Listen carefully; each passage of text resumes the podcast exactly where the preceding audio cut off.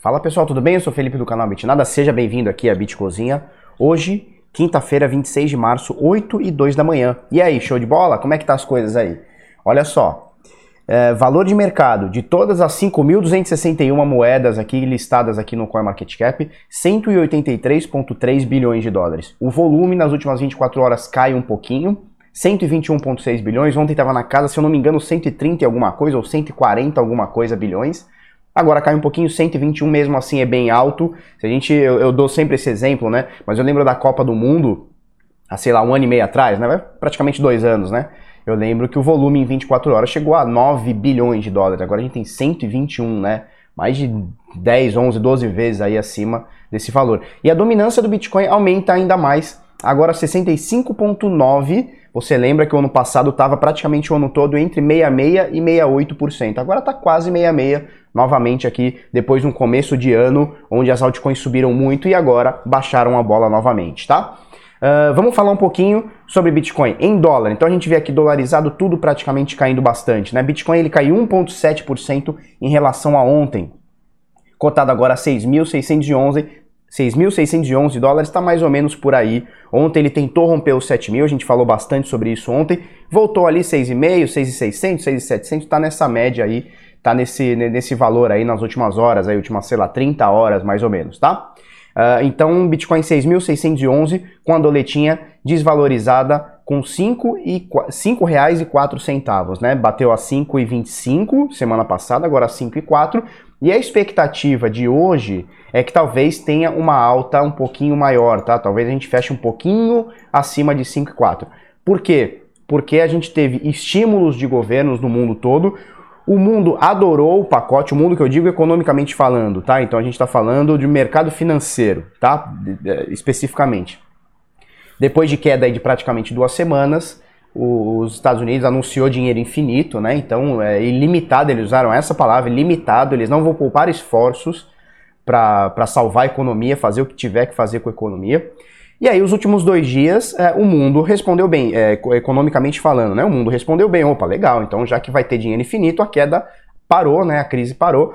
E aí, é, ontem tá tendo, ontem saiu notícias, né, de entraves aí desse dinheiro, como é que vai, como é que não vai, o Senado quer barrar, pacote econômico, uh, eles estão para entrar em, em, eleição aí em breve, então tem todo aquele impacto político que a gente já conhece, não é nenhuma novidade, não é essa, essa pataquada não acontece só no Brasil, né, a, visão do político é, para a próxima eleição ela, ela é presente praticamente no mundo todo, praticamente não, no mundo todo, e aí a gente vê algumas coisas abrindo em queda ontem, né? Então a gente tem as bolsas Uh, da Ásia fechando com uma ligeira queda. Nesse momento, eu vou mostrar para vocês, tá? Nesse momento a gente tem os futuros aqui, Dow Jones, S&P, Nasdaq, um pouquinho negativo aqui, S&P 1.1% negativo, Dow Jones e Nasdaq um pouquinho abaixo de 1% negativo, e a gente tem algumas bolsas já fechadas aliás, já abertas, tá? Principalmente na Europa, operando em queda. Por exemplo, olha só, Alemanha, DAX, menos 2%,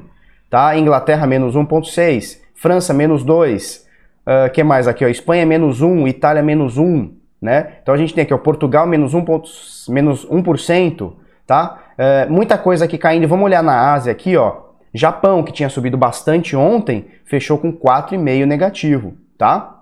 É, Nova Zelândia está em alta, Xangai ponto 6 negativo, tá? Hong Kong é, ponto 74 negativo, tá? A Coreia do, do, do, Sul, que ontem também fechou bem positivo, se eu não me engano, eu não, sei, não lembro como fechou, mas ela subiu bem, chegou a subir 8% ontem, tal, anteontem, tal. Nesse momento fechou em 1.9. Então a gente vê que é, todo aquela, aquele estímulo, aquele oba-oba, oba, os Estados Unidos vai imprimir dinheiro, que legal, vai salvar nossas empresas, tá tudo certo, tá tudo legal essa felicidade durou pouco, tá? Ou pelo menos é o que mostra agora. Possivelmente a gente abre hoje no Brasil é, com alguma queda também, por isso que eu falei um pouquinho da alta do dólar também. Então uh, o mundo começa novamente a ficar com pessimismo. Se a gente colocar as commodities, ó, ouro com ligeira queda, 0,17%, prata 1,5% e muita coisa aqui de commodities caindo, tá? Petróleo, Brent, ó, Brent Oil caindo 1,2%, agora sendo cotado a 27 dólares, tá? Então o mundo tá aí meio, meio balançado aí, não sabe se vai, não sabe se fica, tá? Pra gente entender é, mercados, né? Seja Brasil, seja Estados Unidos, seja China, onde for. A tendência é de queda, né? Então você tem alguns estímulos aí vindo de governos, de empresas, de sei lá, de investidores que dão uma falsa sensação de subida ou até num determinado momento sobe, né? Uh, Bovespa na segunda-feira ou terça, sei lá, subiu 10%, nossa, que maravilha. E aí no dia seguinte já cai, né? Um, dois dias depois já cai. Então, mais ou menos por aí. Falando de cripto, a gente tem Binance com 4,4 bilhões de dólares transacionados nas últimas 24 horas. Óbvio que esses volumes são reportados pelas próprias corretoras, tá? BitMEX 2,1 e a Huobi quase um bilhão aqui de dólares transacionados, tá? Então a gente vê já nas últimas semanas aí, sei lá, última semana, que a Binance está com volume é, acima da BitMEX e da Huobi combinados, né? Que são aí os maiores é, volumes, tá? Coinbase não está mostrando. Aliás, OKX, né? A gente falou da, da Huobi, mas a OKX, né? A, a Binance está com volume acima da BitMEX e da OKX que estão aí brigando as três pelo primeiro lugar é, por, por volume, tá? Vamos falar um pouquinho sobre o Decifrando Trade. Hoje é o último dia tá, das inscrições abertas. É, o nosso curso de análise gráfica, análise técnica de mercado, você vai entender por que, que o preço do Bitcoin sobe, por que, que ele cai, porque, o, o que, que é esse sentimento de mercado de subir e cair, né? o que, que você pode esperar, como você analisa isso de forma consistente é, para não ficar caindo nesse negócio, meu Deus, acabei de comprar moeda, ela não para de cair, aí eu vendo, ela sobe, né? Então tem um motivo porque isso acontece e a gente passa tudo no Decifrando Trade, tá? Para você fazer parte, bitnada.com.br barra decifrando, a gente tem né, alguns bônus que a gente nunca deu, por exemplo, uma, a nossa mentoria em grupo, tá? É, isso nunca foi feito, vai ser uma mentoria ao vivo comigo e principalmente com o Henrique, com o francês.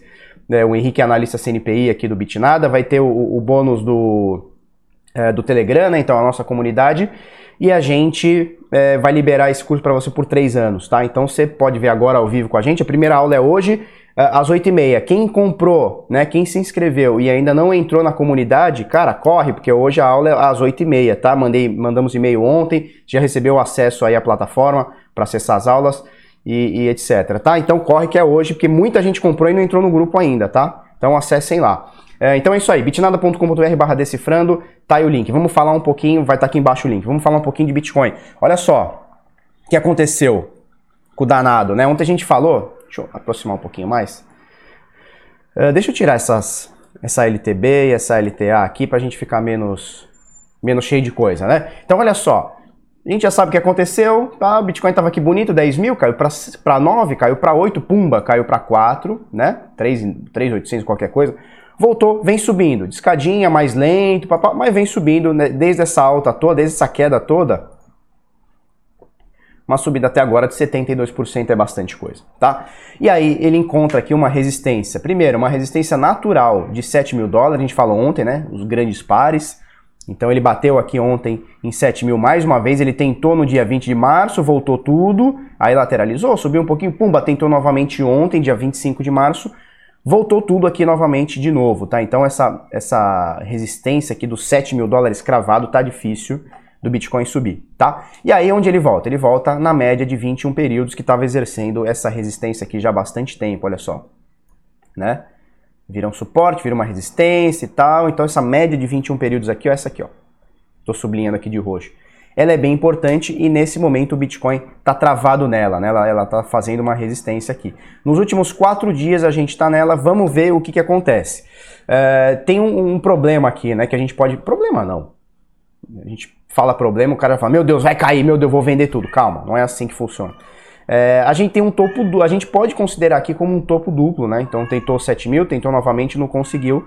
É, geralmente quando a gente tem um topo duplo, é, geralmente a gente vai ter uma, um efeito é, de reversão, né? Por quê? Porque é, tentou-se o movimento duas vezes e não conseguiu êxito, né? Não obteve êxito.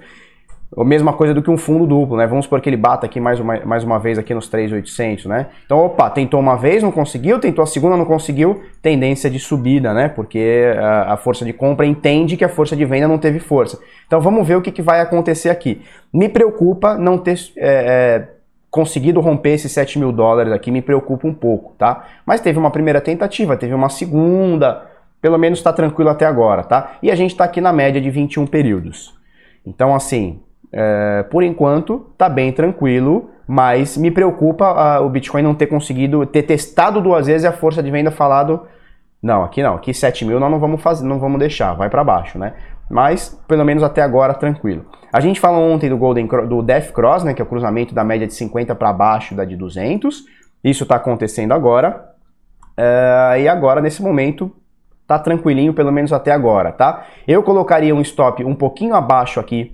Eu vou colocar até uma linha para vocês entenderem aqui, ó um pouquinho abaixo desse suporte aqui, tá? Então, 6,200 para você que está entrando agora, tal, quer fazer uma operação, eu colocaria um stopzinho um pouquinho abaixo de 6,200, talvez aqui, ó, 6.100 qualquer coisa, 6.130, alguma coisa, esperaria é, o rompimento disso aqui, tá? A gente tem outros suportes abaixo, tá? Vou colocar aqui, ó, né? Isso são zonas de preço, tá certo?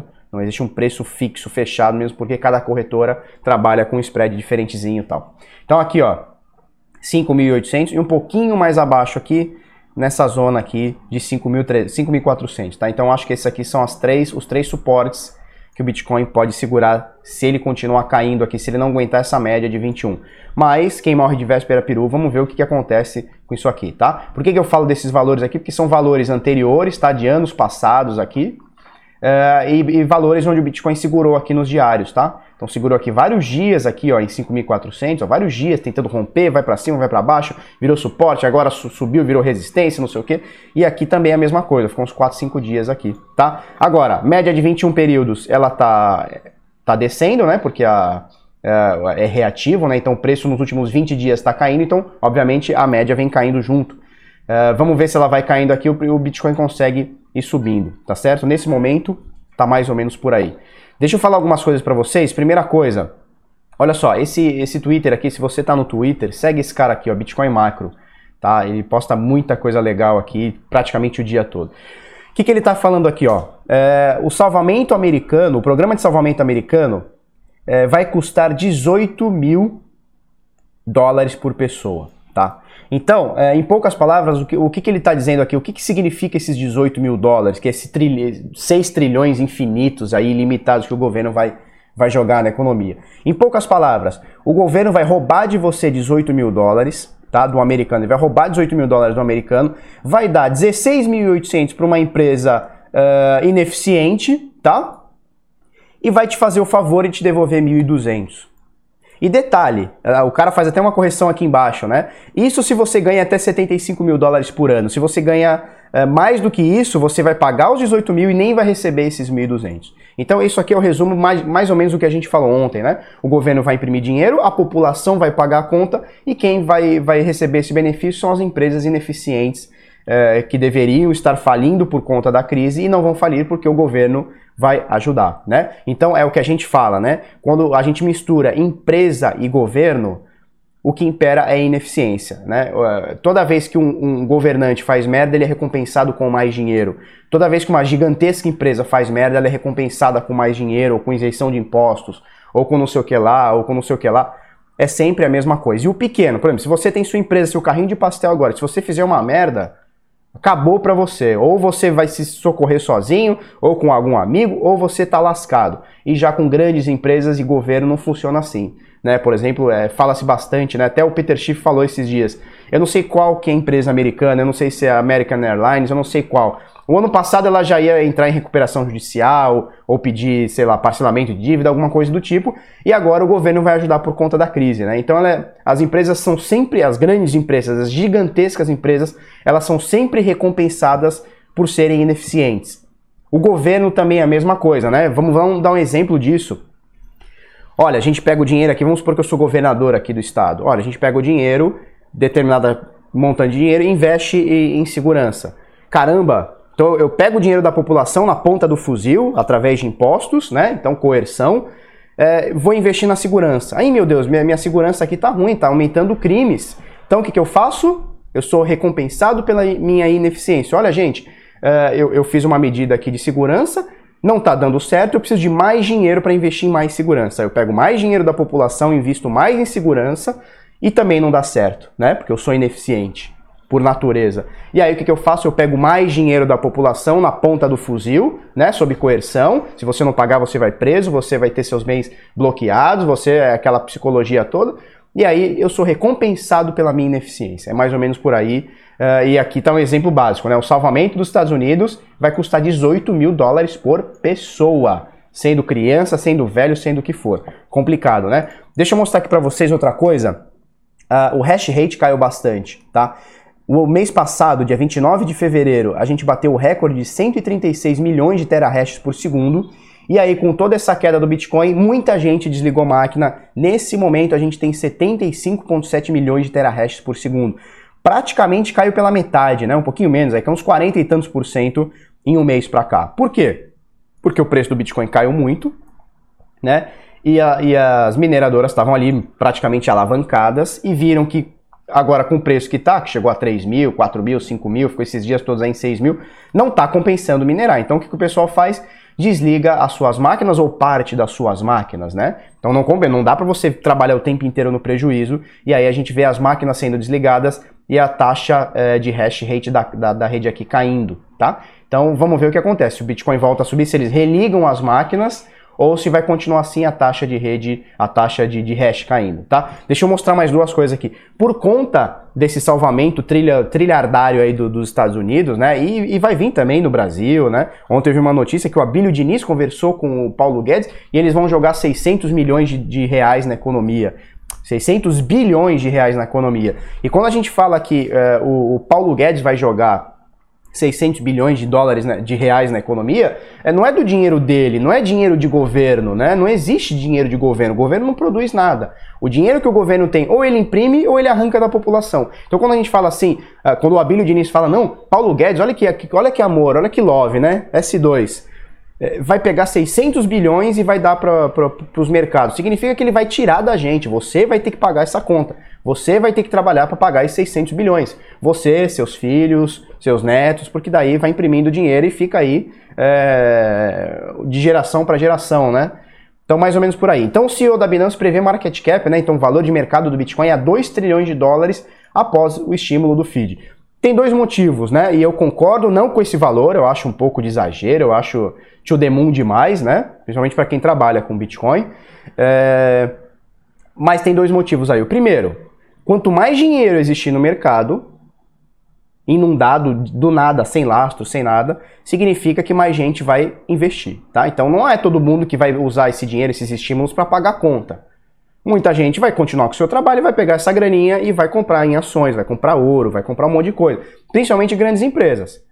Ué, o cara, a empresa do cara aí deu uma balançada, o governo me ajudou, me deu dinheiro pra caralho, me, me isentou do mundo de imposto e ainda tá me dando dinheiro free? Né? Então existe aí um movimento onde as pessoas dizem que as bolsas vão subir por conta de todo esse dinheiro injetado, que Bitcoin vai subir, que ouro vai subir, e tem o motivo da confiança. Por quê? Porque quando a gente fala que o governo vai pegar dinheiro da população ou vai imprimir dinheiro, é, significa que a moeda começa a perder sentido, né? Ela começa, sentido não, ela começa a perder confiança. Fala, caramba, o dinheiro não vale nada. Todo mundo ainda, todo mundo, a maioria das pessoas ainda acha que existe um ouro por trás de um dólar, né? Então cada um dólar existe um ouro. Isso aí não existe, né? Isso aí não existe há muito tempo né? E a história mostra, até no livro do Fernando Urich ele conta aí, eu não sei qual moeda, eu não sei qual país é, que tinha lá suas barras de ouro, aí, aí eles colocavam bagulho dentro do ouro para dar o mesmo peso é, e, e conseguir aumentar dinheiro, né? Conseguir imprimir mais dinheiro, né? Então eles diluíam o material químico é, para poder imprimir mais dinheiro, até que chegou um momento que não existe mais ouro é, como, como lastro de dinheiro nenhum. Isso aí todo mundo já sabe, né? Ou deveria saber. Então existe essa parada da confiança. É, se você tem um dinheiro, por exemplo, o dólar ou o real, que é só você ir lá ligar a impressora e imprimir infinitamente, como o Fed falou que, que faria, né? Infinitamente, né? É, você para de ter confiança, porque olha, eu tenho isso aqui vale um dólar. Daqui a uma semana, isso aqui vale meio dólar, porque o dólar tá tendo inundação de dólar. Daqui a um ano, isso aqui vale 5 dólares, porque, porra, tá inundando, né? Então, mais ou menos por aí. O Bitcoin, ele é o contrário, ele é o exato contrário disso, né? A sua escassez é controlada, é sabida, então são 21 milhões de unidades e acabou, acabou. Não tem essa, né? Não tem essa, ai meu Deus, estamos com um problema de crise aqui, os mineradores, precisamos salvar os mineradores, bailout dos mineradores, vamos então imprimir mais Bitcoins. Não, não existe, isso não existe. É a mesma quantidade, são 12,5 Bitcoins até o halving por bloco e acabou. Ah, mas não compensa para mim minerar. Não compensa, desliga a máquina. Não compensa, desliga a tua máquina e pronto. Vai, vai, vai, vai, sei lá, vender pastel, vai, sei lá, vender suflé na, no, no, no, sinal. Acabou. É, não é um problema meu nem seu se o cara não tá tendo lucro. Acabou. Ah, Felipe, mas então se ninguém tiver lucro, as pessoas desligam. Se todo mundo desligar, a dificuldade cai. Se a dificuldade cai, o, o, o, custo de um Bitcoin também cai. Então, pessoal, não se liguem nisso. A rede ela vai se regulando, tá? E ela, ela é feita, ela é perfeitamente pensada, ela foi perfeitamente pensada para poder é, pegar justamente esses momentos. Meu Deus, Bitcoin está muito caro, é muito barato e a mineração está muito cara. Todo mundo desliga a máquina, dificuldade diminui, as pessoas é, voltam a religar suas máquinas porque começa a virar rentável novamente. Então ele vai oscilando, tá? Então isso é muito, muito legal. Então o CEO da Binance é, prevê aqui market cap em 2 trilhões, eu acho um pouco de exagero, é, mesmo porque a gente tem, cara, cento e, só de Bitcoin aqui Uh, são 120 é, bilhões, né? Então 2 trilhões, cara, tem que subir 20 vezes aí, 15 vezes, sei lá muita coisa, tá? Outra notícia aqui, Bitcoin supera ouro e S&P é, SP500 em performance nos últimos 12 meses, também notícia do Criptofácil, o link vai estar aqui embaixo, né? O Pompliano, Anthony Pompliano, ele diz o seguinte, ó, Standard Poor's caiu 14% nos últimos 12 meses, é, ouro subiu 25% e o Bitcoin subiu, opa, cliquei aqui, e o Bitcoin subiu 69%, obviamente, é, isso aqui é um ano, tá? Então, assim, isso aqui é o que a gente chama de viés de confirmação. Você pega um dado é, que te. Que, sei lá, que, que, que, o teu argumento funcione e você usa esse argumento. Então, se você pegar no último um ano, sim, 69%. Mas por que a gente não fala aí dos últimos que nem o, o Peter Schiff rebateu ele? Por que a gente não está falando do, de março? Né? Então, de março, S&P caiu 19%, o Bitcoin caiu 22%, enquanto o ouro subiu 4%. Então, assim, é, a gente não pode usar viés de confirmação quando a gente está pensando em alguma coisa, né? Então, é, falar, ah, não, o Bitcoin está subindo, tá, tá, tá subindo, mas você vai pegar um, um, um período determinado onde corrobore com a sua, com a sua ideia, né? Com, com, seu, com a sua conclusão? Não. Ou a gente pega é, o último mês ou, ou esse ano, né, de janeiro para cá, ou então a gente pega o histórico de tudo, né? Não dá para você pegar um, um, um, período e fazer uma, uma confirmação, né? um viés de confirmação disso. Chama-se confirmation bias, tá? Bom, vamos, vamos encerrar aqui, que já são 22 minutos, né? Se você gostou desse vídeo, curte, comenta, compartilha com os amiguinhos, se inscreve no canal, coisa no sininho. Cara, sabe o que eu esqueci de mostrar? Isso aqui, ó. Canal exclusivo, né? Conteúdo exclusivo do Bitnada. Ó, acessa aqui. Todo dia a gente passa alguma informação bacana sobre mercado, algum insight, alguma coisa, tá? Você vem aqui na lupinha do Telegram, arroba exclusivo bitnada, o link vai estar tá aqui na descrição, tá? Arroba exclusivo bitnada, então é um conteúdo que eu passo aqui sempre para vocês, alguma coisinha, é, algum insight, alguma coisa, tá? Se você gostou desse vídeo, curte, comenta, compartilha com os amiguinhos, inscreve no canal, coisa no sininho, vamos pra cima, até amanhã, muito obrigado e tchau, tchau.